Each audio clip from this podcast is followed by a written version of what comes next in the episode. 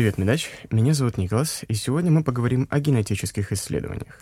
У нас в гостях Андрей Афанасьев, генеральный директор, биоинформатик, окончил Физфак МГУ, управлял разработкой медицинских радиопрепаратов и клеточных технологий в компаниях MedBio, Intermed и Babic, организатор конференции эн джи эс в медицинской генетике и курсов по биоинформатике, основатель и директор биоинформатической компании «Айбеном», а также Антон Тихонов, директор по науке, выпускник биологического факультета МГУ, кандидат биологических наук, управлял проектами по разработке лекарств в биотехнологических компаниях джи эл ай эс Biotech, Organic Vac Science, R Farm и Онко Макс. Основатель и директор компании Dellion Biotech, занимающийся разработкой противоопухолевых препаратов. Здравствуйте. Привет. Здравствуйте. Собственно, начиная беседу, сразу хочется спросить подробнее, чем именно вы занимаетесь и какие исследования проводите, а также расскажите о себе и о своей компании. Ну, собственно, компании нашей чуть больше года. Компания yRisk, генетические тесты на риски развития рака. А с Антоном мы знакомы намного больше, чем эти, этот год. И мы выбирали с ним, каким направлением онкологии вместе заняться. Остановились на том, что нам показалось наиболее важным и востребованным сейчас в российской реальности систем здравоохранения.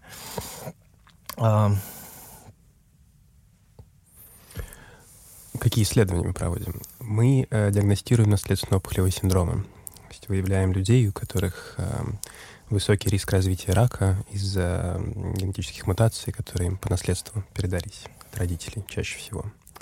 Таких людей в России несколько процентов популяции, то есть это несколько миллионов человек.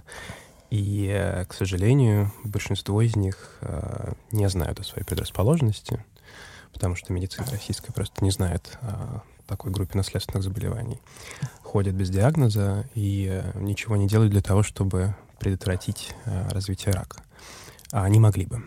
Собственно, мы не только выявляем высокий риск, но и даем рекомендации, потому что с этим риском делать. И достаточно хорошо известно, что в значительном количестве случаев заболеваемость раком вот этой группы боль... людей с высоким риском можно снизить. А если снизить не удается, то, по крайней мере, выявить его на ранней стадии, когда он еще хорошо лечится. То есть эта проблема очень актуальна в России, особенно учитывая большое число людей, которые не знают о своем диагнозе и могли бы как-то предотвратить свое заболевание. Мы так считаем. Да, когда мы выбирали направление нашей деятельности, мы отталкивались от того, что имеет э, уже... богатую историю в мире, и что имеет широкое распространение в мире. Ну, в первую очередь в США, потому что, когда мы говорим о биотехе, то почти всегда мы говорим об американском биотехе. И э, мы следили за компанией Myriad Genetics. Это та самая компания, которая сделала генетический тест Анджелине Джоли несколько лет назад. И после того, как Анджелина Джоли прошла такой тест, э, в общем-то, интерес американский, американских женщин к таким тестам очень сильно возрос. Всего на сегодняшний день в Америке два миллиона человек прошло генетическое тестирование, и это все еще небольшой процент от тех, кому такое тестирование показано, основываясь на их семейной истории онкологических заболеваний. Нас вдохновила эта цифра в два миллиона человек, то есть мы понимаем, что, значит, уже собрано очень существенная доказательная база о том, что подобные генетические тесты нужны, важны, работают, имеют э, клинический смысл. И это, скажем так, выгодно отличает подобные генетические тесты от многих других генетических тестов, которые на рынке есть. Как, например, двадцать три энд ми и подобная генетика. Mm-hmm. Гораздо больше людей прошло, такое, прошло такие тестирования, но, скажем так, медицинского смысла в них э, не очень много. И э, была большая история э, в Америке, собственно говоря, где такой продукт первый раз появился. В какой-то момент э, главный американский регулятор медицинских продуктов эф ди эй э, просто запретил компании двадцать три энд ми сообщать пользователю какую-либо медицинскую информацию. И потом компания достаточно долго добивалась того, чтобы по каким-то отдельным э, маленьким показаниям ей все-таки разрешили хоть что-то говорить своим клиентам. Это довольно показательно, потому что, скажем так, если уж кого и слушаться в медицинском мире, то это эф ди эй. Вот. Ну и, собственно, надо отметить, что компания Myriad Genetics, она никогда под такие санкции эф ди эй не попадала, и э, она всегда работала э, с медицинским сообществом, она всегда работала э, со страховым сообществом, то есть получала возмещение на свои тесты. И самое интересное, что она попала под, в патентный суд а, за то, что ее тесты на гены би ар си эй один и би ар си эй два были запатентованы, а, и Американская ассоциация медицинских патологов, то есть это тех врачей, которые занимаются генетическим тестированием в США в том числе, а, подала в суд а, на Myriad Genetics с требованием отозвать патент, чтобы а, все они имели возможность делать подобные тесты. То есть очень такая классная история, что медицинское сообщество судится с компанией за право делать такие тесты, а не, наоборот, запрещает там, или осуждает э, проведение таких тестов. Ну, это хороший показатель. Это свидетельствует о том, что людям не все равно, и развитие диагностических процедур все-таки важнее, чем какие-то э, суды и ссоры, связанные с э, авторским правом, возможно. Ну, конечно, когда мы говорим про американский биотех, эти, э, это не, не ссоры, а это просто, э, скажем так, распределение денег, распределение прибылей. И э, для нас это тоже был важный сигнал о том, что тест нужный, важный, и следует его продвигать здесь, в России. Угу. Собственно, мы говорим о наследственной онкологии, и у нас есть информация, что отец Андрея на данный момент прошел лечение от рака. Расскажите, пожалуйста, об этой истории. А, да, история такая. В конце ноября, конкретно двадцатого ноября, отец сходил сделать УЗИ брюшной полости, ну, в общем-то, без показаний, из-за того, что он, будучи на даче, упал со стула, и у него был там большой синяк на спине, задевающий ребра, и у него просто болел бок. Вот, поскольку бок болел там некоторое время, мы решили на всякий случай сделать УЗИ, посмотреть, может быть, там есть какие-то внутренние кровотечения, еще что-то, ну, на всякий случай, на самом деле. И на УЗИ обнаружили образование в печени и образование в кишечнике.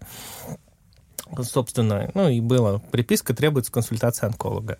Вот двадцатого ноября началась эта диагностическая одиссея. К семнадцатого декабря мы провели уже все необходимые исследования для него. эм эр тэ, колоноскопию, гастроскопию, эндоскопию тонкого кишечника, ПЭТ, ка тэ с контрастированием. Причем ПЭТ мы проводили уже, имея подозрение на то, что это нейроэндокринная опухоль тонкого кишечника. Поэтому мы делали ПЭТ с шестьдесят восьмым галлий Дотатейт, а не, как обычно, с фтордезоксиглюкозой. И такое исследование есть в единственном месте в России, в Санкт-Петербурге. А где именно? В центре имени Гранова, mm-hmm. в поселке Песочный, рядом с неонкологией Петрова. Еще один центр, я не помню, как он правильно называется, хирургии и... и радиорентгенологии имени Гранова. Как-то так. А в чем его особенность? Почему именно это исследование? Оно более точное, получается? Конкретно нейроэндокринные опухоли не накапливают глюкозу. Они накапливают... У них на поверхности есть рецепторы соматостатина различные, там их пять разных видов, и, соответственно, они будут накапливать фармпрепарат, в котором включен синтетич, синтетический аналог э, актриатида, ну, актриатид, синтетический аналог соматостатина. И, собственно, вот э, ПЭТ с таким препаратом, он единственный есть в этом центре. шестьдесят восемь галлий дота тейт и шестьдесят восемь галлий дота нок. Собственно, тейт и нок — это вариации этого самого актриатида, э, по-разному чувствительные к разным типам рецепторов. Вот. Э, Конечно, так быстро, то есть в течение месяца это удалось сделать только благодаря моим уже знакомством в сфере онкологии. И благодаря огромной помощи, которую мне оказали ребята из Центра высокотехнологичных методов медицинской помощи эс пэ бэ гэ у на Фонтанке сто пятьдесят четыре. Это вот группа небезызвестного Андрея Павленко, про которого все лето мы слушали и за которого переживали. Вот, собственно, у него совершенно замечательные ребята-хирурги. Алексей Сахаров, Ростислав Павлов. Особенно Ростислав, который меня, ну, действительно занимался моим отцом как собственным отцом. И вел, помогал, консультировал, объяснял. Мы с ним обсуждали все современные рекомендации. Мы вместе читали канадские, американские рекомендации этого прошлого года. Естественно, гайдлайны эн си си эн, все, что можно. И даже э, благодаря э, моему знакомству с э, Ильей Фоминцевым и с проектом Высшей школы онкологии, для которого я несколько лекций читал как раз по наследственной онкологии, э, получилось проконсультироваться у Вадима Гущина, также преподавателя Высшей школы онкологии, э, хирурга из Балтимора, э, который вот у истоков Высшей школы онкологии стоял и учил там ребят общению с пациентами. И вот Вадим дал свою консультацию, он за свою карьеру уже сталкивался с нейроэндокринными опухолями, и даже как бы мы смогли провести скайп с ним, он поговорил с отцом, поговорил со мной, с Ростиславом.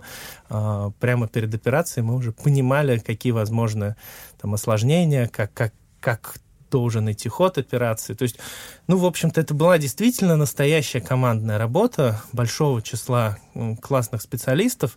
Еще есть там десятки человек, с которыми я консультировался по телефону или по скайпу, которые высказывали разные мнения относительно того, что имеет смысл делать сейчас.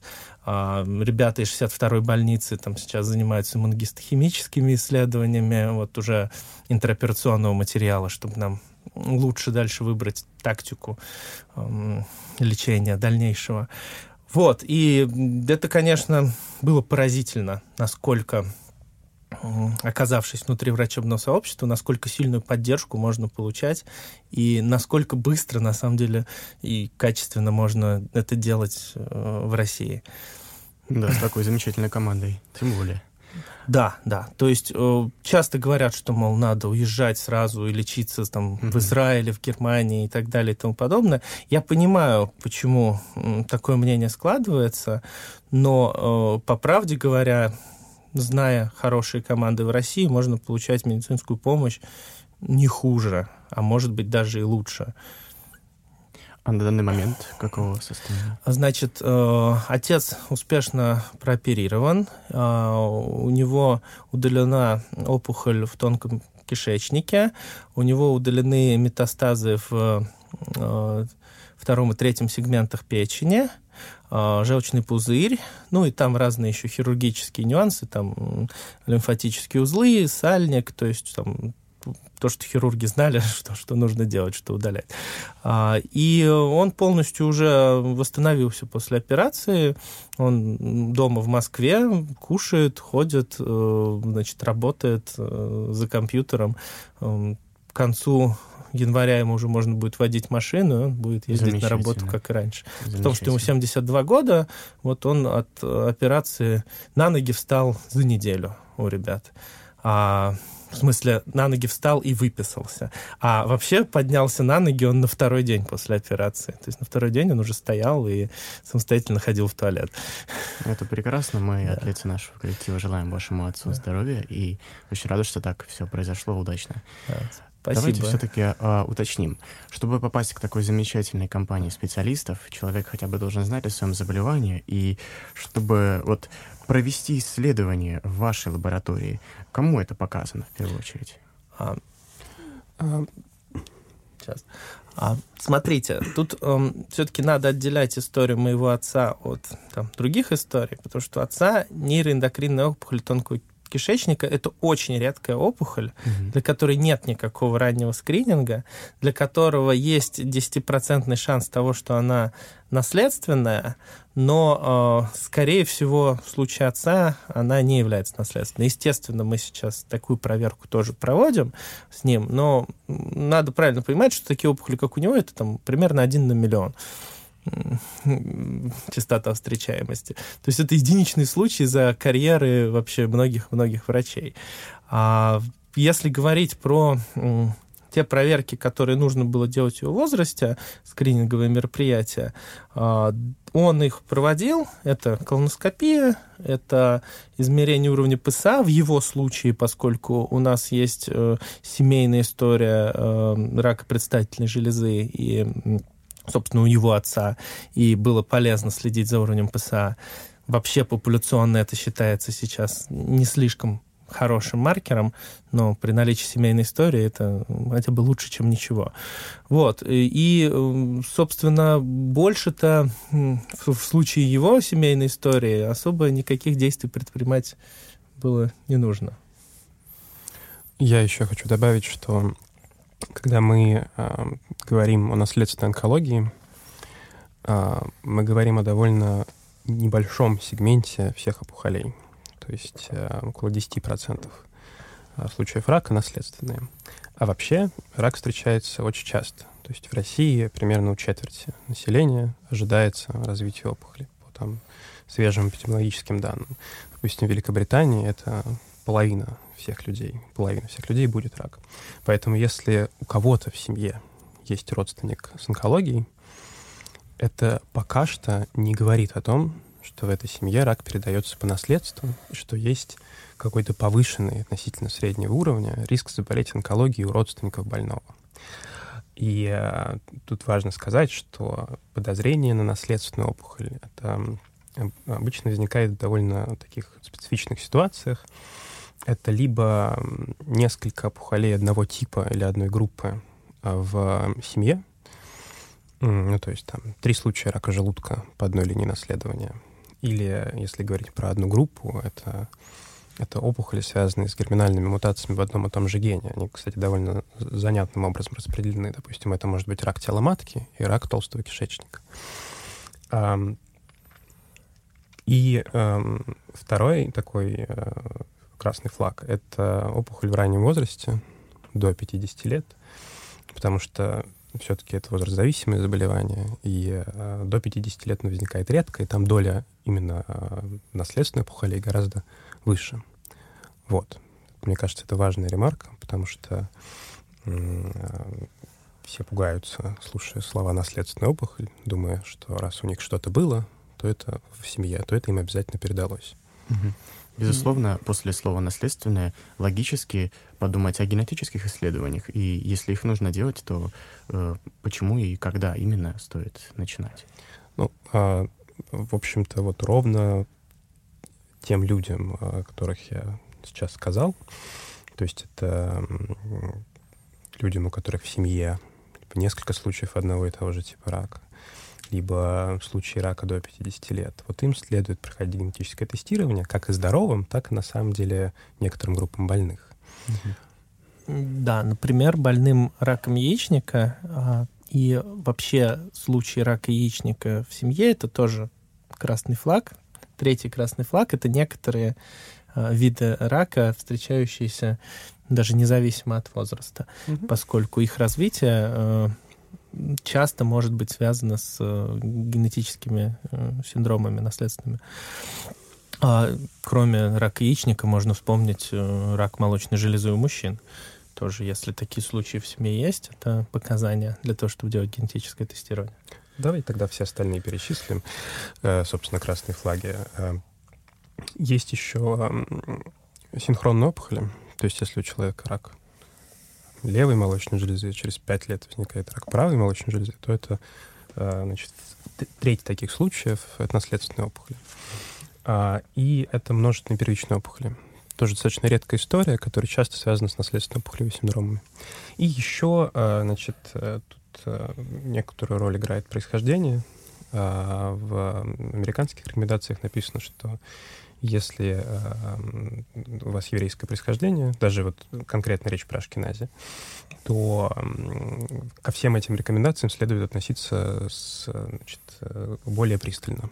Потому что известно, что, по крайней мере, носителями наследственного рака молочной железы яичников является два с половиной процента в Америке женщин ашкенази. Это очень часто, это гораздо чаще, чем в остальных исследованных популяциях.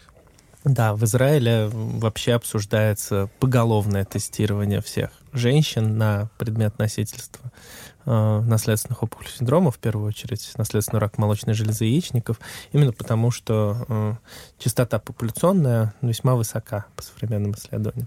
И если говорить про тот, тот генетический тест, который нужно сделать при подозрении на э, такую семейную историю, то, в общем, самый первый генетический тест — это аккуратно собрать всю семейную историю. Mm-hmm. То есть еще не идя в лабораторию, просто поговорить со всеми возможными родственниками на предмет того, кто чем, в каком возрасте, когда болел.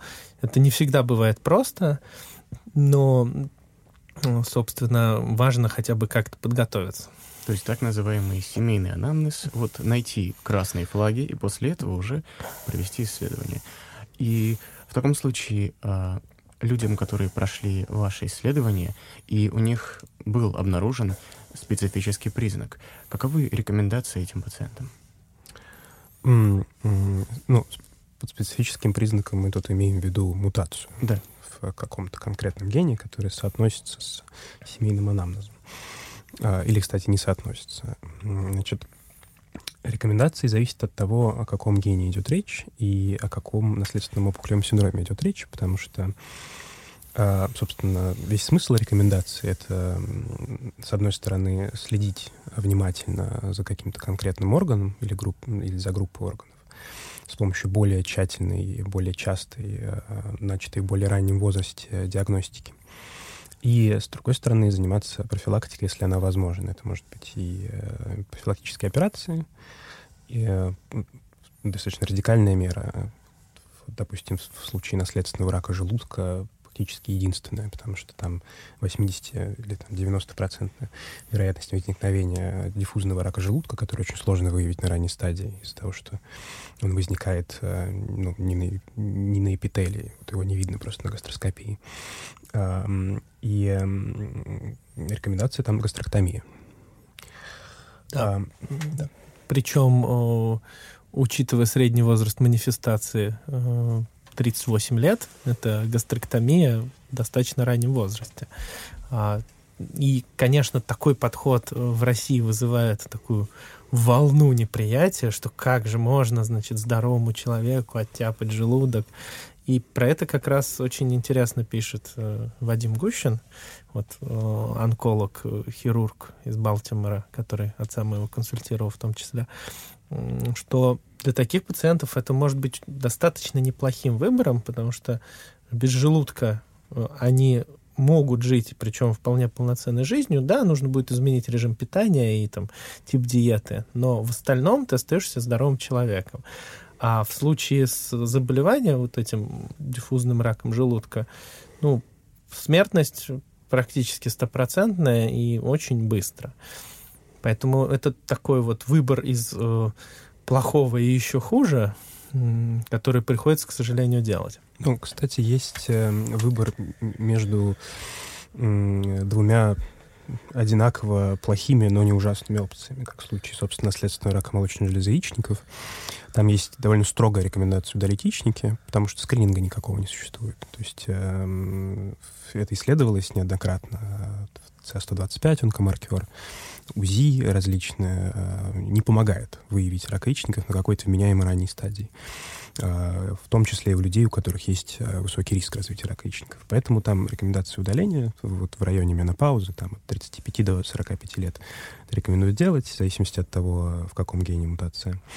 А, а вот эм, для молочной железы там есть две, в общем, вполне равновесные опции, и решение остается на, там, на, на на пациенте и на враче пациента.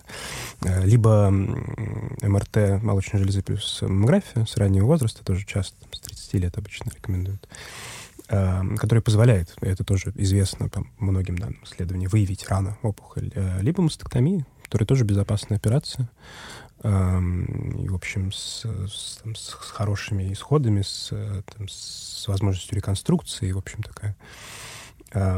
И тут даже, даже споры особо уже не ведутся по поводу того, что лучше. Единственное, что сейчас есть исследования, которые говорят, что применение гормональных препаратов, тамоксифен, релаксифен используются сейчас в качестве профилактической меры, позволяет обойтись без, без мастектомии. То есть точно, это даже лучше, чем, чем профилактическая операция. Вот, так что есть как бы варианты такие хорошие-хорошие. Да, и все эти варианты, конечно, должны обсуждаться с пациентами, пациентками, поскольку выбор всегда в конечном счете на них. Для какой-то пациентки будет слишком страшно жить, как они пишут, с бомбой замедленного действия в груди, а для какой-то, наоборот, будет э, травмирующим опыт удаления молочной железы там, с какими-то вытекающими культурными дальше проблемами. И очень важно, конечно, это коммуницировать, просто открыто рассказывать балансы рисков, пользы от, от тех или иных вмешательств и давать, в общем, возможность выбора. К сожалению, у нас вот про баланс рисков, пользы мало кто умеет говорить, и в своей работе мы занимаемся большим количеством такого рода консультирования, то есть выполняем работу врачей, и сообщаем, даже не нашим клиентам, просто людям, которые к нам обращаются, какие вообще опции существуют, какие, как они ветвятся, вот что будет, если мы обнаружим у них что-то, что будет, если не обнаружим. И, в общем, выдаем им информацию, которая позволяет пациентам принимать решения. К сожалению, они обычно этой информацией не обладают, врачи им это не говорят. То есть вы напрямую общаетесь с пациентом в момент выбора, когда он это делает, и уже пытаетесь достичь того уровня комплаенса, который позволит ему адекватно среагировать на имеющиеся у него заболевания? Да, пытаемся. Мы, правда, при этом в основном ориентируемся на какой-то такой западный опыт, потому что так, российских рекомендаций по поводу того, как сообщать что-то пациенту, и вообще как вот таких вот в, в, в этой этической сфере, скажем так, в сфере информирования, пока не существует. И мы от них еще дальше, чем от рекомендаций по поводу наследственных опухолевых синдромов, я боюсь. Да, то есть есть только переводы, по сути, западных рекомендаций о том, как сообщать плохие новости. Mm-hmm. Вот, я, собственно, читал эти переводы э, и сами рекомендации, готовясь к разговору с отцом.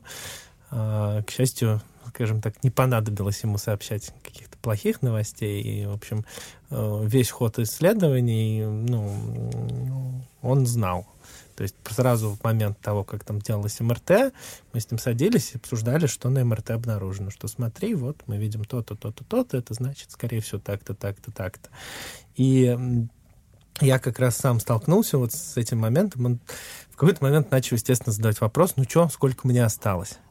И я прям прочувствовал, насколько это неудобный вопрос, потому что в случае с его опухолью, ну, вообще непонятно, как на него отвечать, потому что кейсы единичные, а, скажем так, в стадии, стадии обнаружения, стадии лечения разные, и я старался ему просто объяснить, что ты знаешь, у тебя опухоль не агрессивная, а, она растет медленно, но у нее есть неприятная особенность, что она может выпускать гормоны, и поэтому в любой момент она может выпустить много гормонов, которые могут привести к остановке твоего сердца, поэтому давай мы постараемся ее удалить как можно быстрее, чтобы этот риск убрать. А если мы ее сможем удалить, то, скорее всего, у тебя будет много времени в запасе дальше. Но опираться на какие-то цифры и на какие-то нормальные исследования достаточно сложно, говоря о, ну, о том, какой прогноз. Вот. И тут вот эти навыки общения, они, конечно, очень востребованы, и они в большом дефиците.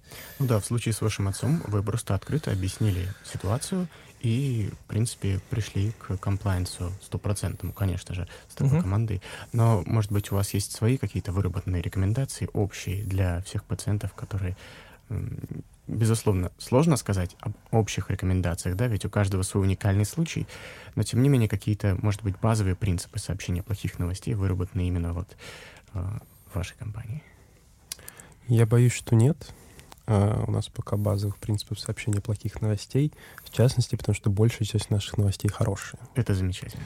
Да, мы uh, сообщаем пациенту, что у него либо uh, высокого риска не обнаружено чаще всего, либо что uh, у него риск есть повышенный, но либо из-за семейной истории только, без генетической предрасположенности, либо из-за находок, которые повышают риск несущественно, раза в два-три. Это несущественно по рамкам, там, по меркам наследственных опухолей и синдромов. Вот. А, а когда у нас плохие новости, то мы, в общем, остаемся в такой же а, ну, запутанной несколько ситуаций. Андрей? Ну что ж, спасибо. А, теперь, в принципе, мы можем переключиться на сам метод, на метод эн джи эс. Хотелось бы узнать, чем эта технология отличается от других и каковы ее преимущества и недостатки. Ну, собственно, эн джи эс э, в науке, как секвенирование нового поколения, вот, применяется уже больше десяти лет. Э, это не самое удачное название для метода. Знаете, в биологии всегда ругают за то, что ты подпис- подписываешь пробирки, партию пробирок типа новый или последний эксперимент или еще что-то. А, наверное, более адекватное название этой технологии — технология массового параллельного секвенирования, которая передает смысл того, что происходит. А, и такая технология, она, конечно, является детищем проекта «Геном человека», именно коммерческой его части.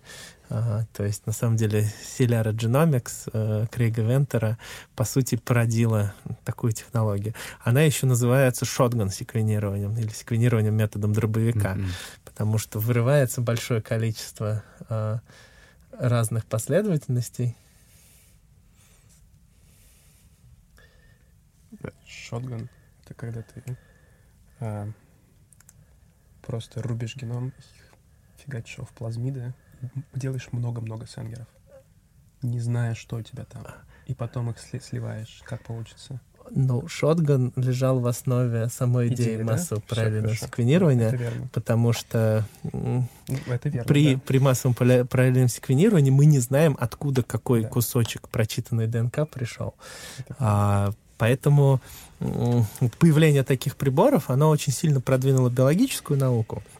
А спустя, соответственно, несколько лет появился интерес и врачей к тому, что как же здорово, можно, значит, пересеквенировать не по Сенгеру отдельные фрагменты в восемьсот пар оснований, а секвенировать огромные все эти гены.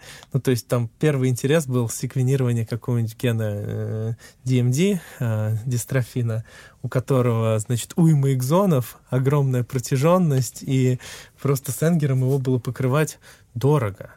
А, и еще особенность вот этого гена ди эм ди, что у него есть горячие точки, ну, то есть где появляются мутации, но э, большое число э, находок, большое число мутаций просто равномерно размазано по всем остальным генам, э, по, по всем остальным экзонам, не там, где э, горячая точка. И, по сути, эн джи эс стал э, спасением, в первую очередь, вот для медицинских генетиков, э, потому что позволял за меньшую сумму исследовать больше через число генов. И вот мышечные дистрофии, различные синдромы, которые связаны с эпилепсией, неврологические синдромы, в которых завязано уйма генов, они стали первой площадкой в медицине, где эн джи эс стал применяться. Потому что за один проход можно проанализировать панель генов сразу, а не отдельные экзоны отдельного гена. Вот. Со временем этот метод пришел и в онкологию, и, собственно, Myriad Genetics была одна из пионеров использования этого метода в США и показала, что метод надежный, метод валидный, и этот метод может использоваться в медицинских целях. Может быть, у метода есть какие-нибудь слабые стороны в сравнении с аналогами? Слабые стороны, безусловно, есть. Метод высокопроизводительного параллельного секвенирования, правильно сказал? Массового параллельного массового, массового параллельного секвенирования. Слабая сторона у него принципиально, в общем-то, одна. Это настоящие нанотехнологии, То есть, то есть вот объяснять, как этот метод устроен, объяснить очень сложно, потому что он устроен очень сложно. Прибор, который делает, занимается секвенированием, стоит много денег. Реактивы, которые нужны для того, чтобы этот прибор сработал, стоят много денег. И ну, в некотором роде иначе быть не может.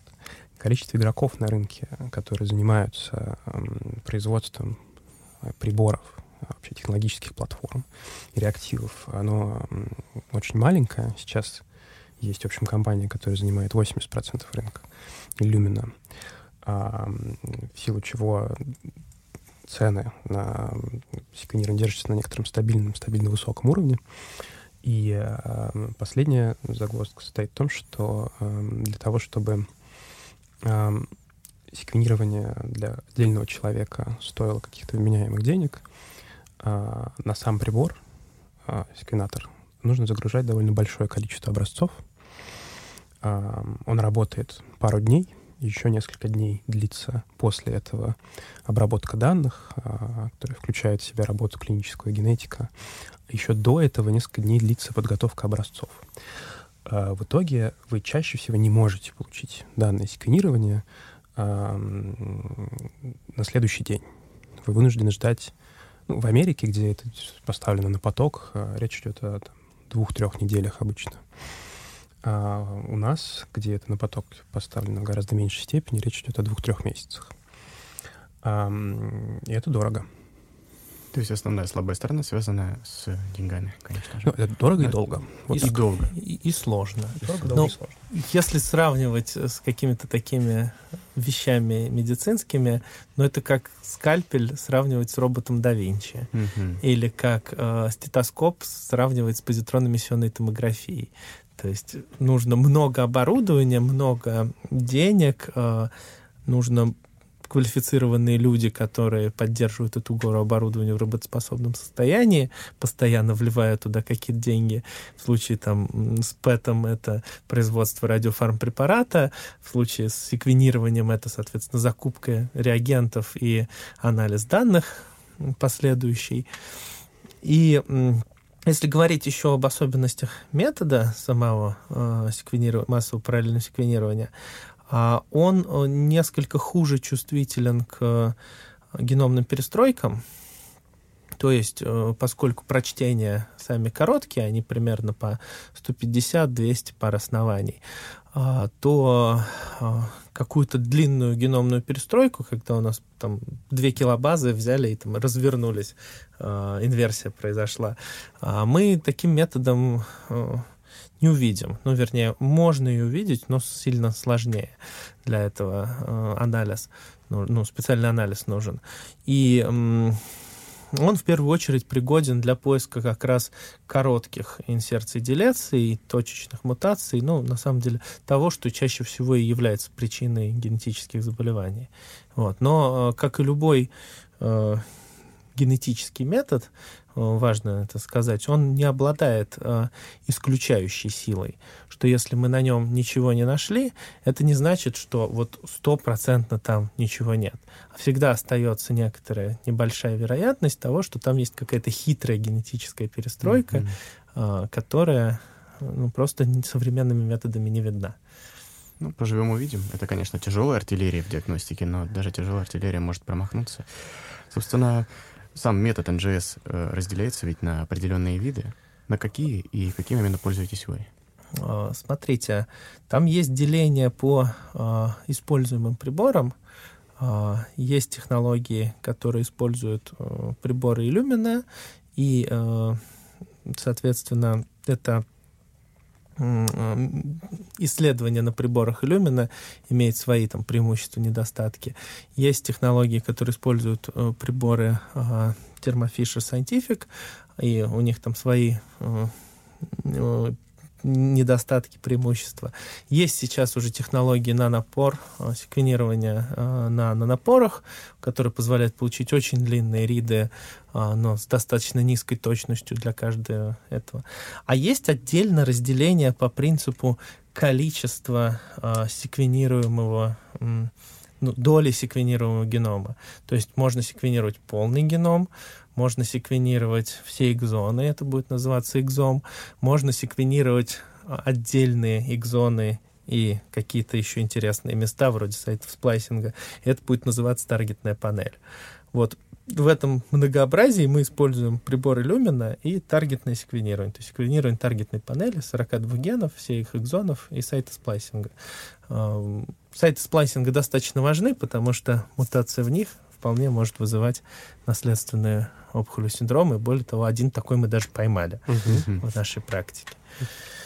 Причем там была интересная мутация, которая на первый взгляд вообще не является вредоносной, потому что там один кодон менялся на другой кодон, который кодировал ту же самую аминокислоту. И, в общем-то, в белке формально никаких э, изменений после этой мутации не должно было происходить. А, но эта мутация подала на сайт сплайсинга и ломала его. Поэтому э, у нашего пациента был синдром Линча. Это наследственный колоректальный рак. Mm-hmm. Который проявляется еще и как рак желудка и рак тела матки. И даже как повышение риска рака молочной железы. И там еще список из... А какой спектр исследуемых генов охватывает ваш метод? Вот ваш метод, какой спектр исследуемых генов охватывает? А, ну, смотрите, наш метод, это то, что мы сейчас говорили, он не, он не наш. Мы используем, мы пользуемся методом, который ну, значит, в мире да. широко используется. Это таргетное секвенирование. У нас панель сорок два генов. Uh-huh. А, значит, это гены, которые связаны с, с хорошо и изученными наследственными опухолями синдромами. А, тут важная градация. Есть хорошо изученные наследственные опухолевые синдромы. Это, значит, много данных о том, что в таких-то семьях встречаются такие-то мутации, с такой-то частотой, это приводит к такому-то риску. А, и, значит, есть синдромы, исследованные похуже. И есть э, большое количество данных, которые говорят, что вот, э, вот такой-то полиморфизм в этом гене э, или там вот такая-то делеция в этом гене вроде как может быть связана с э, повышением риска развития т- того или иного рака. И э, надо делать некоторую отсечку по качеству данных, которые мы используем. И мы, в общем... Э, То есть, можем, грубо говоря, мы используем панель сорок два генов, мы могли бы использовать панель из двухсот генов, по которым была бы какая-то информация о том, что какие-то мутации в них к чему-то такому приводят. А почему именно сорок два? Это, ну, некоторое такое консенсусное мнение, даже не то чтобы наше, а компаний и диагностических лабораторий на Западе, в основном в Америке, которые делают такие исследования. И наша панель, откровенно говоря, похожа на их панель. Mm-hmm. И там, кроме того, что я сказал по качеству данных, есть важная история про рекомендации. То есть у нас в панели нету генов, для которых совсем нет никаких рекомендаций. А, то есть все это medically actionable, то есть имеет какое-то медицинское действие, медицинские последствия, находка в том или ином гене. Мы не просто испугаем людей, если мы им скажем, что у вас там-то нашли что-то. Да. Мы скажем, что вот вам следует э, начать маммографию на пять лет раньше, угу. допустим. А занимаетесь ли вы подбором таргетной терапии в соответствии с результатами? А, хороший вопрос. А, это опять в зависимости от того, что и у кого мы нашли. То есть, если мы находим мутацию, которая приводит к наследственному раку молочной железы яичников, у больного человека, больного раком яичников, то, в общем-то, это вполне себе показания для применения таргетной терапии, парп-ингибиторов, олапари, пленпарза, и сейчас еще один препарат вышел, не забыл, как называется. В других случаях это делать сложнее. Ну, опять же, если мы находим наследственный колоректальный рак, то таким людям надо протестироваться на микросателлитную нестабильность, она у них, скорее всего, есть. И если у них метастатический рак, то ну, следует применять пэ дэ один ингибиторы. Кейтруду, Абдива, вот эти все. Вот. Однако, вообще говоря, тот метод, который, которым мы пользуемся, применяется для секвенирования опухолевых образцов. То есть мы-то секвенируем кровь, мы не кровь, мы, мы ищем мутации, которые есть во всех клетках организма, для этого используем кровь, как самый доступный биоматериал. А можно взять уже кусок опухоли и э, больного человека и посмотреть, что происходит в опухоли ровно тем же методом. Правда, надо будет смотреть на другие гены немножко и на больший их спектр, чтобы, э, скажем так, э, генетический спектр вот, вот, мутаций в опухоли понять, и уже на основании этого понять, какие таргетные препараты можно применять. Это немножко другая тема, которая называется молекулярным профилированием. Мы ей занимались в самом начале нашего путевого риска. Даже сделали, собственно, одного пациента, одному пациенту мы сделали молекулярное профилирование, столкнулись с тем, что мы не смогли этому пациенту помочь. То есть э, этот метод звучит, вообще подход звучит очень многообещающе, э, но процент случаев, в которых удается найти actionable находки, то есть медицински значимые находки, он, к сожалению, достаточно мал, потому что основная идея там вот в чем. Э, основная идея в том, что э, многие таргетные препараты исследуются на одном типе опухолей, для, э, и их мишень появляется в результате определенных там, генетических мутаций. Это либо какой-то активированный онкоген, либо какое-то слияние двух генов, которые производит э, третий онкоген. Э, и э, из-за того, что опухоли, в общем-то, все равно, как мы ее называем, да, и какой, э, значит, к какому типу мы ее относим, то такая же мутация может произойти в другом типе опухолей, который не исследовался, когда делались клинические испытания того или иного таргетного препарата. И, в общем, это счастливая находка, которая позволяет препарат из одной области применять э, off-label э, в другой опухоли. И, в общем, на это и на, нацелено, на такие счастливые находки нацелен метод молекулярного профилирования. К сожалению, они редкие, потому что э, таргетных препаратов пока не так много, как хотелось бы, и э, не так часто удается найти такой препарат. Вот так. Да, и жизнь, как всегда, вносит свои коррективы, что оказывается, что там для некоторых э, молекулярных подтипов опухоли все равно локализация каким-то непонятным образом влияет, и все равно там эффективность off-label оказывается сильно хуже, чем э, on-label. И, ну, в общем-то, это такой совсем передний край mm-hmm. того, что делается в ресерч, на самом деле, который может помогать пациенту, но все, что помогает часто, оно уже стало там companion diagnostics или каким-то биомаркером, сопровождающим применение того или иного таргетного препарата. Вот. Это действительно та, то направление, в котором наука сейчас движется, и мы видим уже вторую историю, когда эф ди эй разрешает э, препарат по молекулярно-генетическим показаниям, а не по, значит, нозологии и месту появления опухоли. Первая история — это прошлый год э, Кейтруда для всех э, опухолей с микросателлитной нестабильностью. И вот история этого сентября. Препарат... Не скажу тебе, как он называется. Да, один из нибов, да, рибов, а, ингибитор киназы, а, да, который применяется, значит, при находке фьюжн, при фьюжене генов определенных. Вот. И понятно, что мы сейчас в ближайшие там пять-десять лет увидим большое количество подобных регистраций. И это здорово, это меняет вообще парадигму лечения, назначения терапии таргетной в онкологии. Но пока это все реально очень передний край. Я еще добавлю, что когда есть регистрация на все типы опухолей с тем или иным фьюженом, с мутацией в определенном гене, это лучше гораздо, чем если мы с помощью молекулярного профилирования можем назначать препаратов лейбл. Вот Андрей сказал, что э, эффективность, э, то, что уже эффективно, уже из- известно. Э, Если off-label назначение, то оно чаще менее эффективно. Я бы сказал, что проблема даже несколько в другом. Off-label назначение по определению не изучено. Когда у нас есть эф ди эй-регистрация на основании молекулярного подтипа, это значит, что есть веские э, данные клинических исследований, которые позволяют понять, что это работает. А когда мы делаем с помощью молекулярного профилирования off-label назначение, то, в общем-то, мы надеемся на что-то. И э, это всегда хуже. Мы просто не знаем, с какой выживаемостью мы имеем дело, с, в общем, у нас нет никакого ожидания от эффекта, и поэтому молекулярное профилирование используют после всех линий терапии. Mm-hmm. А mm-hmm. вот э, назначение, о котором сейчас Андрей говорил, может использовать там, не, не, в, не в самой последней очередь, может быть, даже и в первую. Да, важно тут сказать, что фактически такой тип регистрации стал возможен благодаря новому типу клинических исследований. Вот тому, что называется umbrella trials, basket trials. И это тоже достаточно важный, интересный прогресс в самой вот регистрационной науке и регистрационной бюрократии. Ну, то есть вы отбираете пациентов исследования не потому, какая у них опухоль, а потому, какой у них результат того же самого генетического теста на основе метода эн джи эс.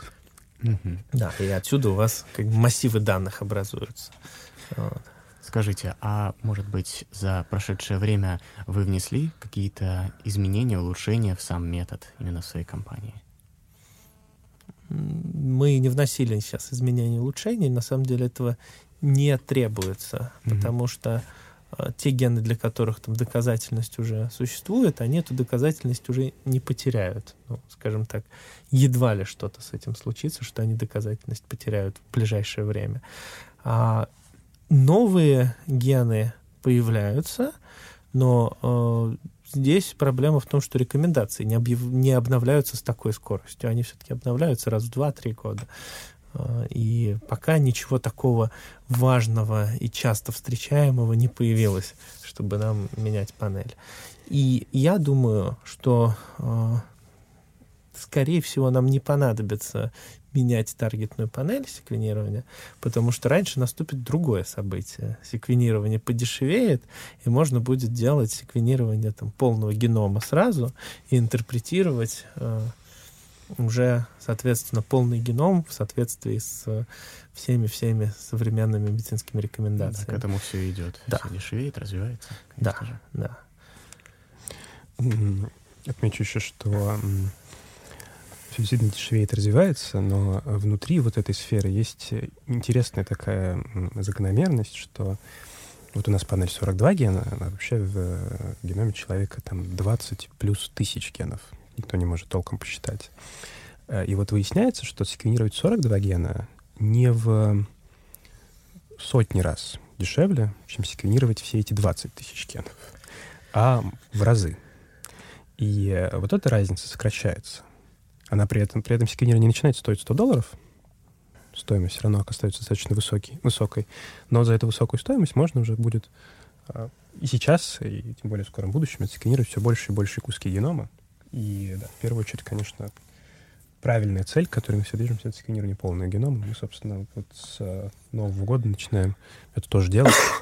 То есть с Нового года вы уже начинаете секвенировать полный геном? Да. Полногеномное секвенирование? Да. Да, собственно, киты уже лежат в коробке у нас в офисе. Замечательно. Это очень хорошая перспектива для всех, кто нуждается в таком исследовании. Да и для специалистов, безусловно. Да, и здесь самое интересное будет, конечно, не в том, чтобы этот полный геном секвенировать, а в том, чтобы его интерпретировать. Mm-hmm. Это будет самая интересная часть. Может быть, об этом немножечко? Какие а. трудности могут быть в связи с интерпретацией такого огромного количества информации? Да, трудности, безусловно, будут. И у них есть понятный источник. Медицинское сообщество и, скажем так, данные, которые, с которыми пока имела дело, дело медицина и генетика клиническая, это данные о относительно небольшом числе генов, связанных с вполне конкретным личным или семейным анамнезом. То есть обычные исследования ведутся в том контексте, что мы изучаем какое-то не очень-не очень большое количество генов, а при этом у нас есть какая-то внятная, понятная клиническая картина. А, и а, данные, которые находят, собственно, генетический тест в геноме, а, как-то соотносятся или не соотносятся с тем, что наблюдается в качестве клинической картины пациента. Когда вы секвенируете полный геном, вы можете пользоваться тем же подходом, если у пациента есть какая-то клиническая картина, она далеко не у всех есть. И тогда вы вынуждены будете соотносить данные по тем же сорока генам с клинической картиной пациента из полного генома, а на остальное не обращать внимания. Но а, так или иначе вы будете обнаруживать в всех остальных двадцати плюс тысячах генах какие-то а, находки, какие-то отличия от референсного генома. И эти находки будет очень сложно интерпретировать. Некоторые из них, причем, будут явно патогенными. То есть мы... Это известно, что если взять человека, просто секвенировать, данные, по-моему, по экзому есть, да, то у каждого из нас найдется несколько сломанных генов. Вот сломанных, в смысле, они не функционируют. Они не могут функционировать с такой поломкой. И пока э, не очень понятно, как мы все живем вообще с этими сломанными генами, потому что, кажется, это ни к чему не приводит. Вернее, к чему-то приводит, но мы не можем пока это поймать.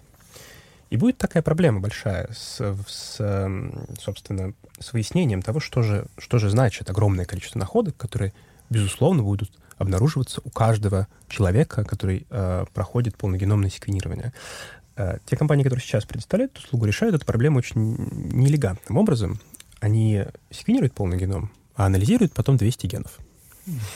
Даже не двести, на самом деле. Вот сами, самый минимальный список, который стоит анализировать, это пятьдесят девять генов из списка Американского кол- колледжа медицинских генетиков, и все, да, без патологов, и эс эм джи, который называется, значит, список случайных находок, которые вы обязаны включать в любой генетический отчет. То есть, грубо говоря, вы какой-то большой генетический тест делаете, полноэкзомное секвенирование человеку, которого подозреваете на, я не знаю, дистрофию Дюшна, обнаруживаете у него мутацию, которая приводит к злокачественной гипертермии. Вы обна- обязаны ее сообщить, потому что это клинически важная информация. Да.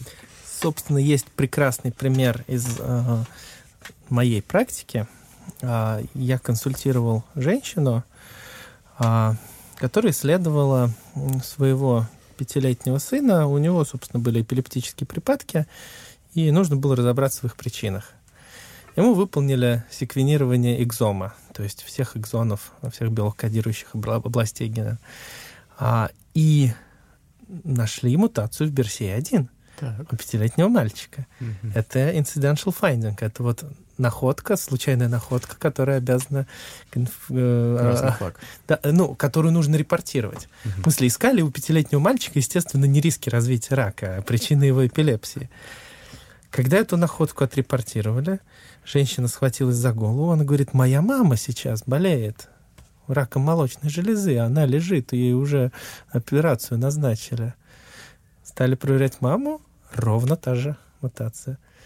Дальше был как бы очевидный угу, момент, что, что нужно проверить саму женщину. Конечно. Потому что если от бабушки до внука, скорее всего, у нее тоже унаследовалось. Это не просто совпадение.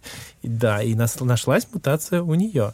В итоге ее маме поменяли терапию, сделали двустороннюю мастектомию, а не одностороннюю по причине находки. А женщина решилась на превентивную мастектомию. Все из-за случайной находки у пятилетнего мальчика, которому искали причины его эпилепсии.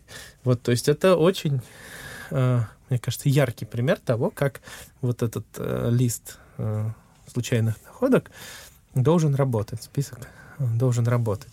Что ты не знаешь, как бы, что на самом деле ты можешь найти в геноме и какую пользу это окажет не только пациенту, но и его семье.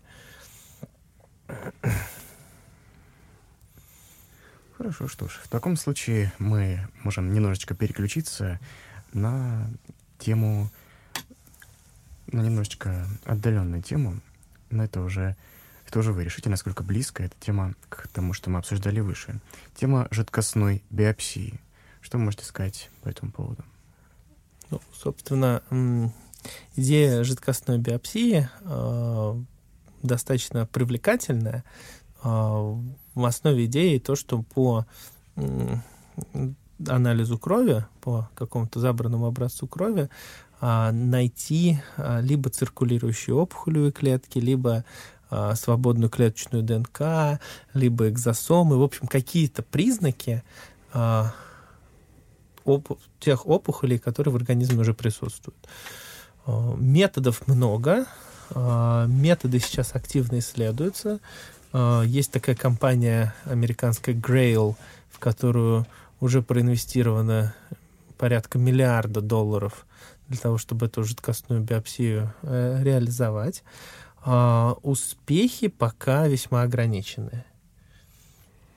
Добавлю немножечко по поводу метода. Дело в том, что у, ну, наверное, практически любой опухоли есть такая особенность, она, в ней много клеток, во-первых, отрываются от опухоли, начинают путешествовать по всему организму, даже без каких-то там злобных целей метастазировать, просто нестабильное образование. И, во-вторых, большое количество клеток в ней умирает неправильным образом, не апоптозом, а, а некрозом. И куски клеток попадают в среду, как целые куски в каких-то мембранных пузырьках, так и ДНК, и циркулируют по всему организму. Это довольно хорошо известный факт. Это первая э, важная основа вообще, э, использования жидкой биопсии. Вторая э, история э, звучит так. Опухолевая ДНК на биохимическом уровне немного отличается от ДНК здоровых клеток. Там другое метилирование. И можно с помощью э, не очень сложно устроенных способов отличить э, опухолевые ДНК от неопухолевой ДНК. И это позволяет э, теоретически выловить... Да, это не только речь о ДНК, можно также отличить, э, допустим, мембранные пузырьки, которые плавают в крови, произошедшие от опухолевой клетки, от каких-то других мембранных пузырьков. По там, набору рецепторов, которые на поверхности расположены, или там, по количеству сахаров, которые на поверхности этих пузырьков расположены. Поэтому теоретически можно э, достоверно отличить э, ДНК, которая плавает в опухоли, от какой-то другой ДНК. Потом можно применить метод секвенирования и посмотреть, что же в этой ДНК, которая выловлена из крови, которая якобы по биохимическим особенностям является опухолевой ДНК, что же там написано. И э, по мутационному профилю уже нужно выяснить, какая это, скорее всего, опухоль, и где ее, скорее всего, надо искать. Вот общая логика рассуждения такая. Но вот все эти места, которые, о которых я сейчас сказал, да, вот вся эта последовательность, она, ну, чуть сложно. И не факт, что все это достоверно получится. Поэтому в клинической практике такого метода все еще нет. Да, то есть можно сказать, что идеологически этот метод похож на идею онкомаркеров, только онкомаркеры — это белки, которые, соответственно, опухоль должна в кровь выпускать. А здесь мы говорим о каких-то других биологических фрагментах ДНК, паттерн, может быть, даже фрагментирование ДНК, есть и такая идея, экзосомы, ну, и так далее, и тому подобное. И как это будет работать на практике, нужно проверять. На онкомаркеры в свое время тоже огромные надежды возлагались. Ну, да. Биологически идея выглядела, в общем-то, достаточно красиво. Причем возлагались надежды именно как на скрининговый метод. В чем же, вот почему миллиард долларов проинвестировали в Грейл, даже там, учитывая вероятность того, что получится, на самом деле не очень высокая, скорее всего. Но э, если это получится, то это будет максимально удобным методом ранней диагностики и скрининга. Можно будет раз в полгода сдавать этот анализ. Не нужно будет делать никакие там, значит, колоноскопии, никакие все вот эти неприятные штуки, которые... Там, работают только на очень ограниченном количестве опухолей, на которые люди вообще еще и не ходят. А, а можно будет просто сдавать анализ крови, все население России, и так это делает пять раз в год. Как удобно. Это сильно повысит комплаенс. Это невероятно удобно, и это да. прямо изменит вообще фундаментально всю, ну, возможно, всю онкологию, потому что врачи начнут лечить опухоли на первой и второй стадии. Все. И перестанут заниматься какими-то сложными метастатическими случаями. Поэтому овчинка стоит выделки явно. А, прокомментирую только, что некое наше представление все-таки про первые и вторые стадии опухолей — это тоже вещь под сомнением, потому что вполне возможно, что то, что мы называем ранней диагностикой опухолей, завязано совсем на другую вещь, на то, что есть опухоли, которые растут быстро, и опухоли, которые растут медленно. И про это тоже сейчас есть исследование, что даже обнаруженная как бы клинически на ранней стадии опухоль при наличии высокой мутационной нагрузки является, скажем так, э- очень агрессивной и с очень плохим прогнозом. Пока это все-таки отрывочные наблюдения, ну там на десятках, сотнях, может быть, опухолей разных. Но э, вполне возможно, что окажется наше представление сегодняшней о ранней диагностике просто фундаментально неверно. Что не важно, насколько рано ты что-то находишь или поздно, а важно просто, насколько, э, как пошел путь эволюции опухоли, насколько человеку повезло или не повезло э, иметь там злющую опухоль или не такую злющую. Вот. Опять же, может быть, окажется, что те опухоли, которые нам кажутся сейчас злющими, они окажутся хорошо подвержены, там, скажем, иммунотерапии, что уже сейчас происходит там, с метастатической меланомой, которая являясь самой злющей, очень хорошо отвечает именно на новые препараты. Сейчас есть такие аккуратные сообщения о том, что, кажется, применение иммунотерапии вылечивает людей с метастатической меланомой. Потому что это относительно недавно стали исследовать, то есть этим данным, этим людям вылеченным, они, может, там, пять лет назад прошли курс лечения, но уже есть аккуратные сообщения о том, что они живут без меланомы. И это, конечно, фантастически круто. Ну, потому что, да, метастатическая меланома — это прям эталон плохой опухоли. Да, поэтому сейчас нужно быть очень аккуратным, используя те или иные онкологические концепции, потому что, кажется, вот прямо сейчас мы живем во время, когда все это очень-очень-очень сильно зашаталось, и, угу. и, и здание начало рушиться и перестраиваться во что-то другое. Однако, все-таки хочу сказать, что анализ крови как самый лучший в мире вид обследования после постукивания молотком по коленке, вот эта концепция пока никуда не расшатывается. Да, да, все-таки да. Сдать кровь намного приятнее, чем э, сделать эндоскопию. Да, то есть парадигма меняется, а самый главный метод остается на месте. А что можете сказать по поводу скрининга касательно рака легких? Когда уже, например, выпустят статьи новые, э, низкодозовом ка тэ или снижение смертности? Что-нибудь известно про это? Честно говоря, нам не очень известно про это что-то. Нам известно, что в американских рекомендациях для курильщиков с каким-то довольно приличным стажем курения после пятидесяти пяти лет следует делать низкодозную ка тэ грудной клетки.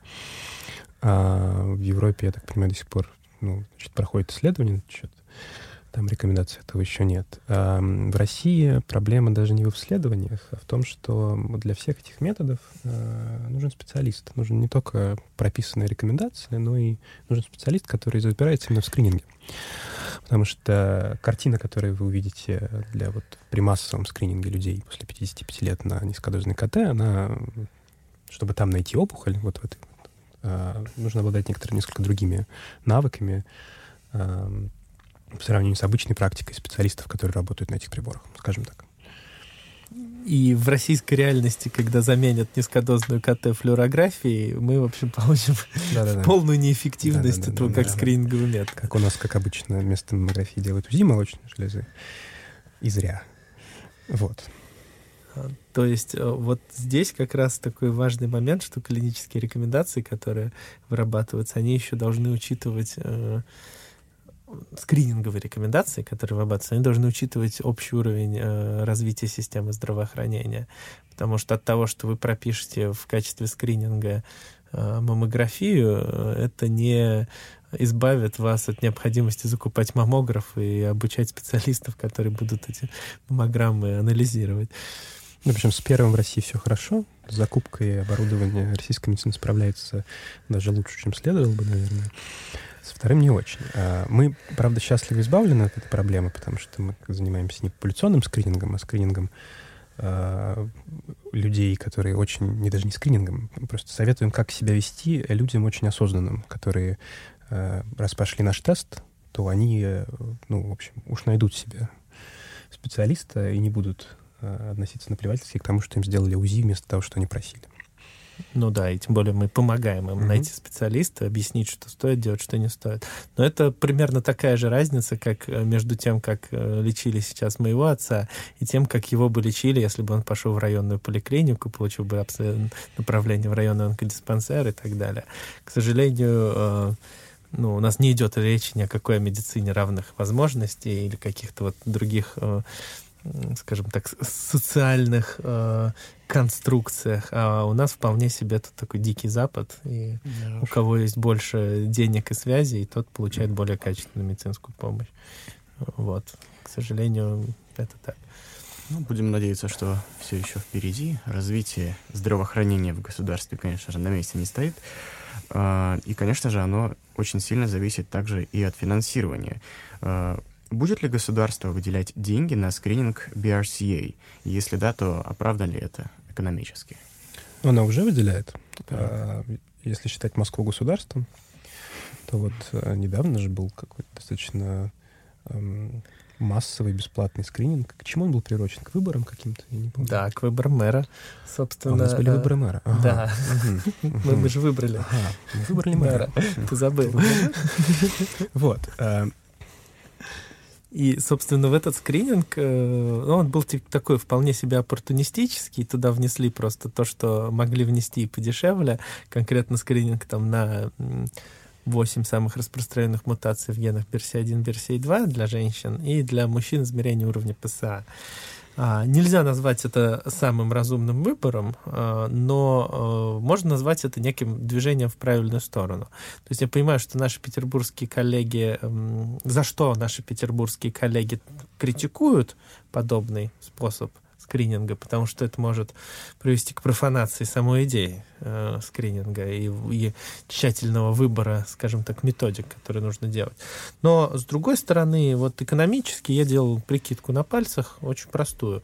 Э, тест би эр си эй, э, вот этот би эр си эй один, би эр си эй два, при массовых закупках, ну, его себестоимость в районе там полутора тысяч рублей, полторы-две тысячи рублей.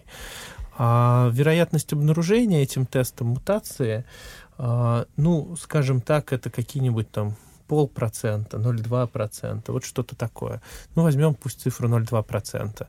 То есть он находит у каждой пятисотой женщины.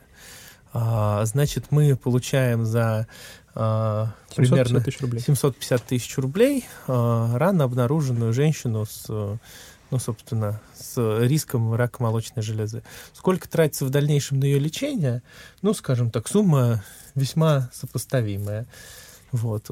Отсюда получается, ну, по крайней мере, не, нет никакого разрыва на порядке величин о том, что это экономически там, совсем нецелесообразно. Учитывая, что эта женщина, будучи правильно пролеченной, не получит инвалидности, будет продолжать работать, платить налоги и быть там, активным экономическим агентом со всеми вот этими экономическими мультипликаторами, кажется, цена в семьсот пятьдесят тысяч рублей за... рано обнаруженную женщину, ну, за, за рано обнаруженный э, случай вполне адекватно. Тут вопрос, конечно, в том, что, увидев положительный результат, действительно ли ей займутся как следует и доведут до раннего обнаружения. Ну, тут у меня просто нет инструмента для оценки на пальцах этой экономической возможности. Но говорить о том, что это абсолютно бессмысленно, в общем-то, на мой взгляд, тоже не приходится. Что ж, в таком случае мы можем переключиться конкретнее на онкопрепараты и поговорить про резистентность опухолевых образований и как это преодолеть и профилактировать. Так, очень общий вопрос. А, давайте немножко, наверное, такой фундаментальной истории расскажем. Откуда берется резистентность опухолевых препаратов, к опухолевым препаратам? А, опухолевая клетка — это отдельный живой организм, каждый, который ведет себя по тем законам, по которым ведет себя каждый отдельный живой организм. Они там конкурируют друг с другом в опухоли за ресурсы. Кто больше размножается, тот захватывает больше места и в опухоли, и в организме. У них там идет постоянная клональная эволюция. В отличие от всех остальных клеток нашего организма, где никакой постоянной клональной эволюции не идет. И, значит... То есть независимо от того, даем мы препараты или нет, в опухоли постоянно идет э, такой естественный отбор. Причем с самых первых стадий ее образования, потому что сама первая опухолевая клетка — это тоже некий итог отбора. Э, добавляя препараты, мы просто вмешиваемся еще одним фактором в, э, в ту эволюцию опухоли, которая и без того э, идет и продолжается во время всего опухолевого процесса. И не следует считать, что препарат — это единственный фактор, который пытается опухоль убить. Опухоль пытается убить огромное количество сил в самом организме. Там половина нашего иммунитета заточена под то, чтобы разными сложными, хитрыми, еще не изученными нами способами э, не дать опухоль развиться и убить опухолевую клетку. Э, добавляется, и сами опухолевые клетки тоже пытаются, в общем, ничего хорошего друг другу не желают. Они пытаются отобрать друг у друга еду, кислород, вот это все. И э, добавляется препарат, просто еще что-то внешнее хочет опухоль убить. И, в общем, неудивительно, что... Да, опухолей клеток очень много в опухоли. Клеток вообще много в организме. Вот. И даже если препарат очень эффективный, Да, хорошо. Слово эволюция я сказал. На чем основана эволюция опухоли? На том, что у них очень нестабильный геном. И при каждом делении в опухоли клетки возникает куча новых мутаций, перестроек каких-то. Опухоли клетки делятся гораздо чаще, чем обычные, поэтому там много циклов отбора. И добавляя препарат в опухоль, вы можете убить девяносто девять процентов клеток опухоли. Или даже гораздо больше, даже почти все, если этот препарат будет эффективен. Но окажется, что в опухоли уже существует клетка, которая по тем или иным причинам приобрела мутацию, которая делает ее нечувствительной. И тут это важный момент. Надо понимать, что это не опухоль такая понимает, что вот ей сейчас, не знаю, гемцитарабином а, лечат, и она не придумывает себе способ, каждая конкретная клетка, от него избавиться. Это происходит несколько иначе. В опухоли уже при... предсуществует какой-то клон, который не получал никакого эволюционного преимущества до этого из-за того, что у него есть устойчивость к гемцитарабину. Я, кстати, сейчас выдумываю, не знаю, есть ли устойчивость к гемцитарабину. И в этот момент он получает мощное эволюционное преимущество, начинает быстро расти на фоне того, что все остальные клетки умирают. Поэтому э, при опухолевой резистентности часто возникает такая картина, что сначала все очень хорошо с терапией, все просто великолепно работает, потом появляется, очень быстро вырастает опухоль, которая нечувствительна к терапии, и э, все становится еще хуже, чем было. То есть, таким образом, терапия просто вносит изменения в конкуренцию внутри опухоли? Да, между... так и есть. Терапия вносит изменения в конкуренцию внутри опухоли и в процесс борьбы организма с опухолью. Да. И именно поэтому мы видим вот этот эффект быстрой прогрессии после терапии а, в самым сильным образом после таргетной терапии. Потому что мы убили просто все клоны, у которых были нужны нам рецепторы на поверхности, а оставшиеся радостно размножились и, значит, захватили просто освободившееся жизненное пространство. Ну, то есть логика ровно такая же, как при каких-то массовых инфекционных заболеваниях, что нет таких вирусов, которые бы выкашивали просто всю популяцию. Все равно в популяции остаются индивиды, устойчивые к этому вирусу, и они, соответственно, занимают просто освободившееся жизненное пространство. Ну, вот как мы с вами, наверняка устойчивы к куче разных смертельных вирусов, которые просто... убили всех тех, кто не были нашими предками. Или кто не привился, например, от них. Ну, это тоже, да, вполне эволюционный фактор такой. Да, ну, раз уж мы о вирусах говорим сейчас. А, давайте мы договорим про резистентность, потому что, как вы дали фундаментальную красивую картину, к конкретике надо перейти. На самом деле, не то чтобы с резистентностью не борются, э, таргетные препараты... Про резистенцию очень давно известно. Когда стали применять таргетные препараты, с этим феноменом столкнулись прям полный рост.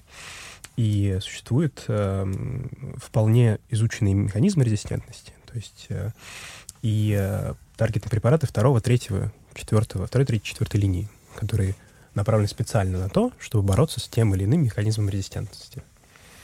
То есть в белке и джи эф ар может... киназный домен, которому есть низкомолекулярный ингибитор, мутировать определенным образом. К этой мутации есть следующий ингибитор, к, к следующему уровню резистентности есть следующий ингибитор. И таким образом с, в несколько циклов резистентности можно, можно с ними справиться.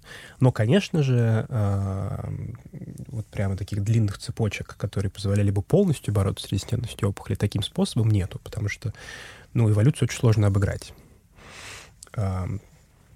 Вот, и что тут еще сказать, что, опять же, иммунотерапия и какие-то такие немножко, скажем так, отходы от таргетного, таргетного подхода позволяют с, с резистентностью бороться, потому что, когда мы делаем таргетные препараты, мы, в общем, выключаем все остальные способы борьбы организма из процесса. Когда мы занимаемся иммунотерапией, мы их скорее подключаем. Подстегиваем уже имеющиеся методы в организме, да, чтобы они боролись. А имеющиеся методы вообще в курсе о том, что опухоль мутирует, mm-hmm. и сами направлены на борьбу с чем угодно, что не мы. То есть они так устроены. Они с любым измененным агентом, они, в общем, могут справиться, потому что они так... это в них заложено. А какие, наверное, были бы противопоказания против такого метода подтягивания? Как- какого? А, противопоказания, да, вот... Возможно, аутоиммунные заболевания в таком случае? А, слушай, с противопоказаниями в онкологии все так классно, что а, никаких противопоказаний обычно нет, потому что все понимают, что а, аутоиммунные заболевания — это меньшая проблема, чем опухоль. Ну, то есть у химиотерапии есть противопоказания, люди на ней плохо себя чувствуют, у них выпадают волосы и портится аппетит. Правда ведь? Это не повод ее не применять. Вот, поэтому противопоказаний для терапии опухоли, наверное, мало. Ну, беременность противопоказания. То есть главное правильно расставить приоритеты. Конечно. Ну, баланс риска и пользы всегда. Да, конечно. То есть иногда и химиотерапию принимать, при, использовать поздно, когда в целом, не знаю, там есть какие-нибудь дисфункции печени, да, и, да, да. и ты убьешь химиотерапию быстрее, быстрее чем опухоль убьет. Поэтому... Поздно пить боржоми, когда печень отвалилась. В общем, собственно, насчет вирусов. Таргетная терапия. На слуху сейчас у всех генетическая терапия с использованием вирусных векторов. Вирусы, может быть, даже бактерии могут быть использованы в качестве таргетных методов воздействия на опухолевые клетки? Могут. И как? Как по этому поводу можно э, надеяться, может быть, на перспективное развитие метода лечения? Давайте надеяться сначала на клеточную терапию, так. которая делается экс-виво, mm-hmm. а потом на вирусную. Вот приоритеты. Надежды. Собственно, идея использования онколитических вирусов, ну, мягко говоря, не нова. Это типа конец восьмидесятых, если там не семидесятых. А когда мы имеем дело с вирусами, у нас есть большая-большая проблема в том, что вирусы э, как бы умеют менять свой генетический материал, сталкиваясь с другими вирусами в организме. Собственно, смертельный случай использования генотерапии тогда в начале девяностых произошел примерно по такому же сценарию. И когда мы, скажем так, вводим в организм онколитический вирус, мы не можем предсказать его дальнейшую эволюцию внутри организма. Не станет ли он смертельным не только для опухолевых клеток. И вот эти вот вопросы безопасности, они, наверное, при использовании онколитических вирусов самые важные. Потому что все-таки доверять...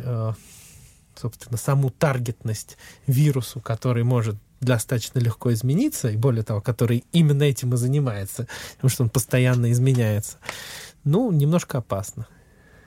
Да, поэтому с вирусами все сейчас очень аккуратно обращаются, но есть, скажем так, две многообещающие здесь тенденции, которые, наверное, говорят, что все-таки это в не очень далеком будущем будет использоваться. Во-первых, клеточная терапия сейчас активно применяется. Уже есть зарегистрированные препараты, они работают. Что это такое? Это обычно человеческие лимфоциты, которые из организма забраны, генетически модифицированы, вставлены обратно. И то, о чем говорил Андрей, о том, что мы не знаем, как вот введенный агент себя поведет в организме, это сейчас исследуется на... Не то, что исследуется. Сейчас, в общем, этот страх уже в некотором роде преодолели, и Т-лимфоциты, генетически модифицированные, уже во многих пациентах плавают. И мы, просто за счет того, что они уже плавают, через некоторое время узнаем, насколько страшно вводить э, вот такой вот внешний, незнакомый организму агент в качестве терапевтического агента э, больного. Это с одной стороны. С другой стороны, э, генная терапия не онкологии э, довольно активно развивается. Препараты на основе CRISPR сейчас проходят клинические испытания, и там все тоже достаточно радужно, а там вирусы применяются.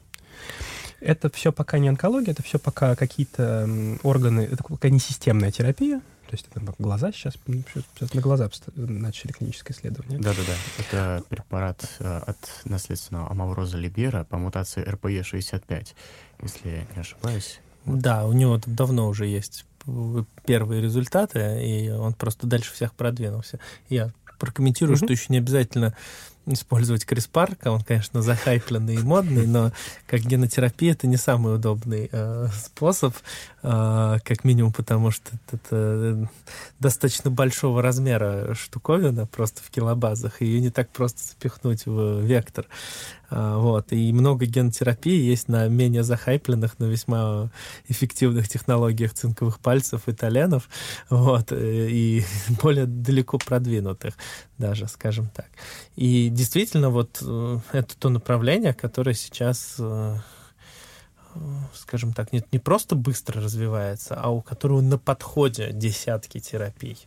То есть уже в третьей фазе десятки терапий, и более того, именно для этого направления эффективность, вероятность того, что на третьей фазе все испортится, сломается, намного ниже, чем для разной низкомолекулярной терапии. Потому что это вещь, сделанная с большим количеством инженерного подхода, скажем так.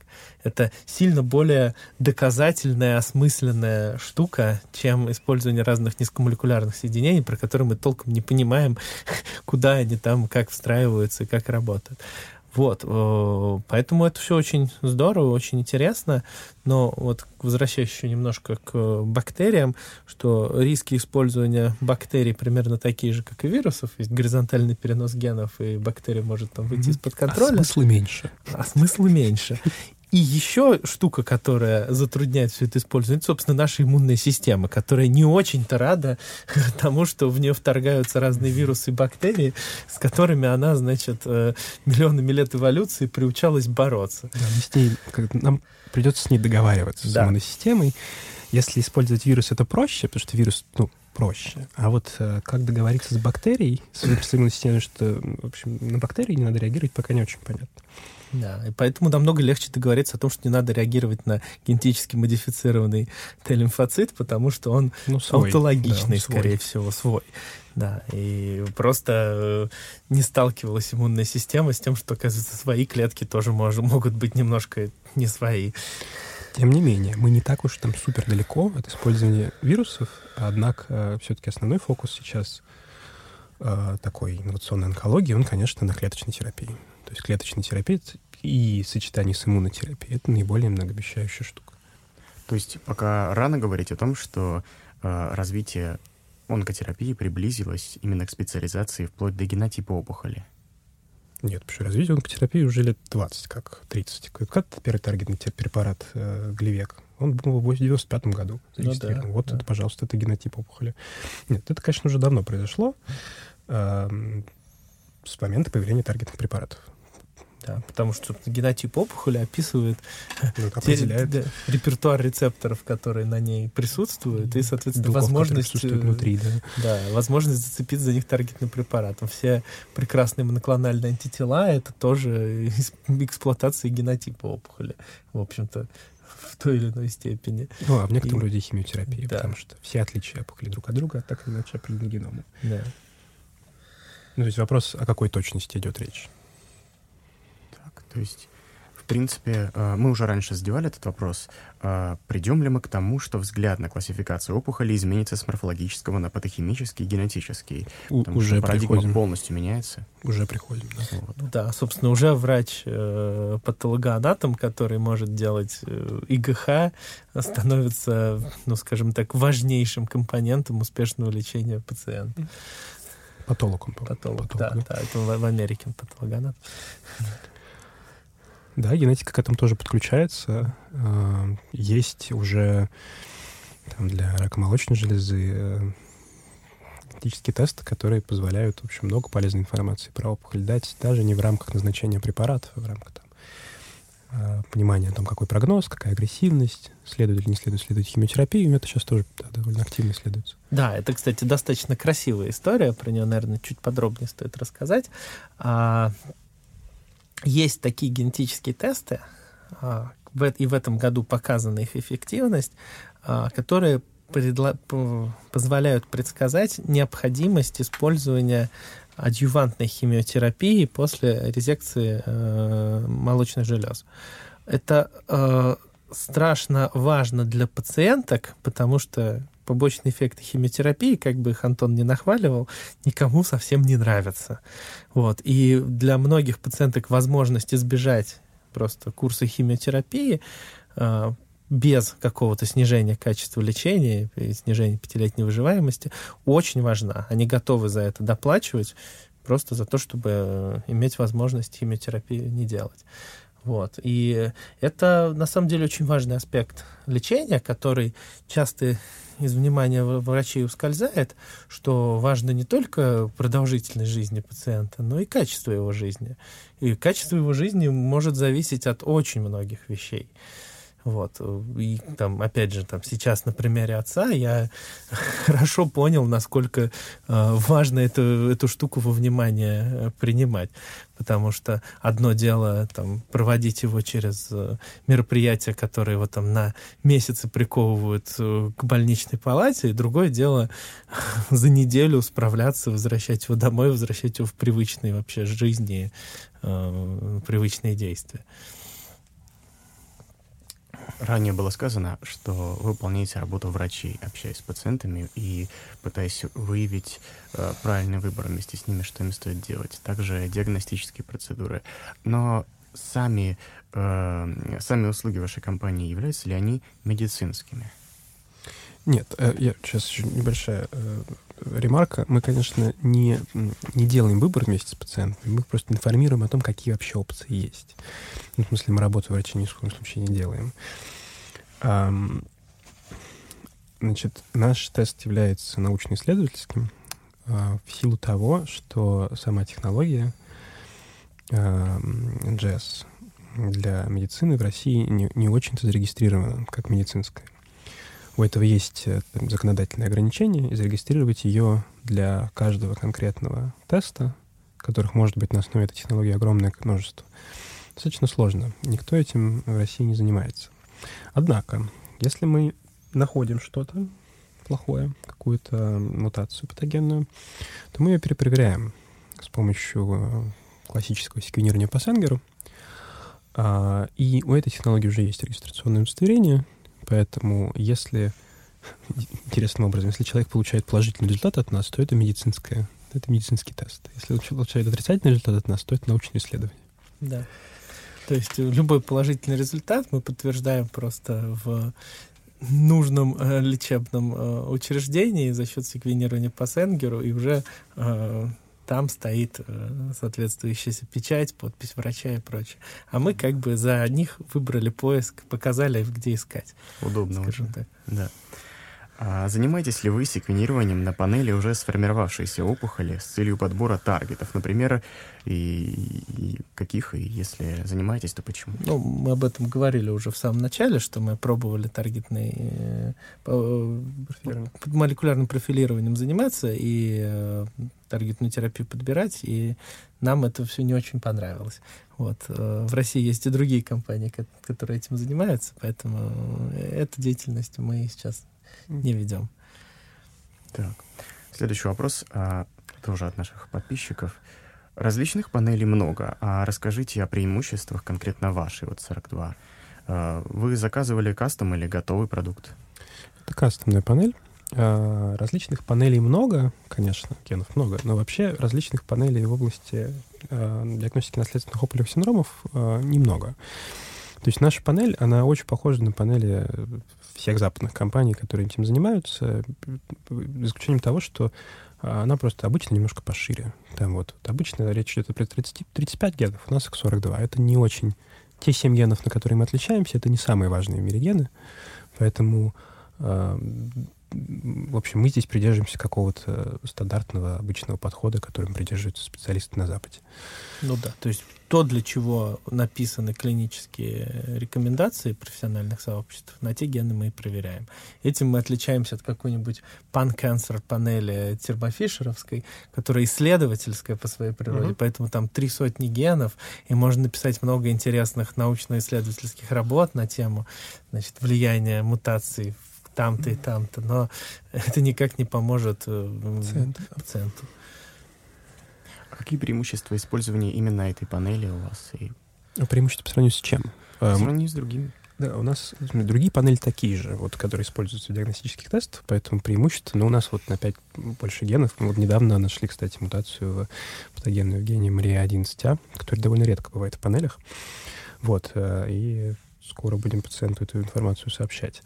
А, так что преимущество, что она просто пошире чуть-чуть, и поэтому мы находим больше находок. Но а, очень важно понимать, что когда люди спрашивают про панель, они несколько путают. Возможно, нас спрашивают про то, какие преимущества у нас по сравнению с пэ цэ эр-тестом на восемь мутаций. Генах би эр си один, би эр си два. Такое просто мы задавали. Действительно, и там панель, и тут панель. Правда, у нас панель генов а в ПЦР-тесте, поскольку метод принципиально, фундаментально другой, это панель конкретных точек в двух генах, которые проверяются с помощью ПЦР. Преимущества у нас перед этим методом очень большие. Те восемь точек, которые проверяются в России с помощью ПЦР, пропускают половину носителей мутации в генах би эр си один, би эр си два. Это недавние данные AstraZeneca и Руска в исследовании «Аватар», больные раком яичников, русские пациентки. Что неудивительно, потому что гены эти протяженные, мутации может возникнуть и возникают почти в любом месте. Самые частые, если это брать несколько, то это все равно будет какой-то ограниченный кусок спектра всех возможных мутаций. И это так, собственно, в российской популяции, так в, в почти в любых других популяциях. Есть исключения из этого, допустим, опять же, ашкенази. У них три мутации в генах би эр си один, би эр си два, это примерно девяносто процентов всех случаев. Но это из-за того, что у них очень мощный эффект основателя, просто какая-то такая довольно уникальная генетическая история, и такое, к сожалению, бывает далеко не всегда. Ну да, то есть у них низкий эффективный размер популяции, mm-hmm. в каком-то смысле они все являются потомками достаточно ограниченного числа людей, mm-hmm. и из-за этого и спектр мутаций разный. А если говорить про население Российской Федерации, то вы понимаете, что у нас одних этносов как бы сотни, mm-hmm. а, и поэтому спектры мутаций тоже совершенно широченные. И вот эти вот панели на восемь мутаций, ну, скажем так, уже достоверно известно, что они плохо работают в Поволжье, на татарах, башкирах, чувашах и, и так далее. И очевидно, что они будут достаточно плохо работать на Кавказе, где, соответственно, свои э, популяции со своими эффектами основателей, и, и там на финно-уграх, на якутах, и, в общем, в России есть где размахнуться, поэтому от э, подобных точечных исследований на Западе, в общем-то, уже да. ушли. То есть и делают секвенирование, делают секвенирование панели генов, потому что США такой же плавильный котел, как и Россия, что разные популяции, и нет смысла разбираться в том, какие чаще точки встречаются, какие реже. А какие вообще показания к использованию той или иной панели? В первую очередь семейная история угу. и личная история онкологическая. Ну, да, собственно, то, о чем мы в самом начале говорили, какие есть красные флаги, и оттуда и выбор, ну, собственно, чего исследовать. То есть можно консервативный подход исследовать не там все там тридцать-сорок генов, которые связаны с наследственными опухолевыми синдромами, а там два-пять генов, которые связаны с одним синдромом при подозрении на этот конкретный синдром. И, в общем, это активно используется на Западе, но это, у меня, но это подхода есть некая проблема. Дело в том, что к сожалению, часто бывает, что гены, которые, мутации в которых обязаны приводить к повышению риска развития рака номер один, встречаются в семье с анамнезом номер два. Ну, то есть вот у нас была пациентка с колоректальным раком, у которой мы нашли би эр си эй-мутацию. Это, и это явно связанные вещи. То есть такое описано в научной литературе, и из-за этого, собственно, использование панели, которые проверяют на несколько наследственных синдромов, в общем, рационально. Благо, под стоимость это отличается не сильно. Да, и может быть обратная ситуация, когда в семейной истории присутствует рак молочной железы, а находки синдром Линча. Потому что не обязательно, значит, этот случай колоректального рака произошел. Из-за наследственного какого-то. Да. А, да. Да, просто не обязательно он встретился в семейном анамнезе. То есть э, разные, ну, ну, скажем так, э, по семейному анамнезу можно легко спутать тот или иной э, синдром. Именно поэтому его и лучше проверять э, генетическим методом, а не э, другими. Что ж, это была очень интересная беседа. Давайте подведем итог. Сегодня у нас в гостях были представители компании yRisk, Андрей Афанасьев и Антон Тихонов. Мы поговорили о том, как поступать, если у вас есть риск наследственного рака, какие есть методы выявления, какие есть методы лечения и, разумеется, о будущем. Будущем — это технология, которая уже стучится в дверь и развивается немыслимыми темпами. Собственно, спасибо еще раз огромное за то, что пришли сегодня к нам в студию. Спасибо. Спасибо. Всего доброго.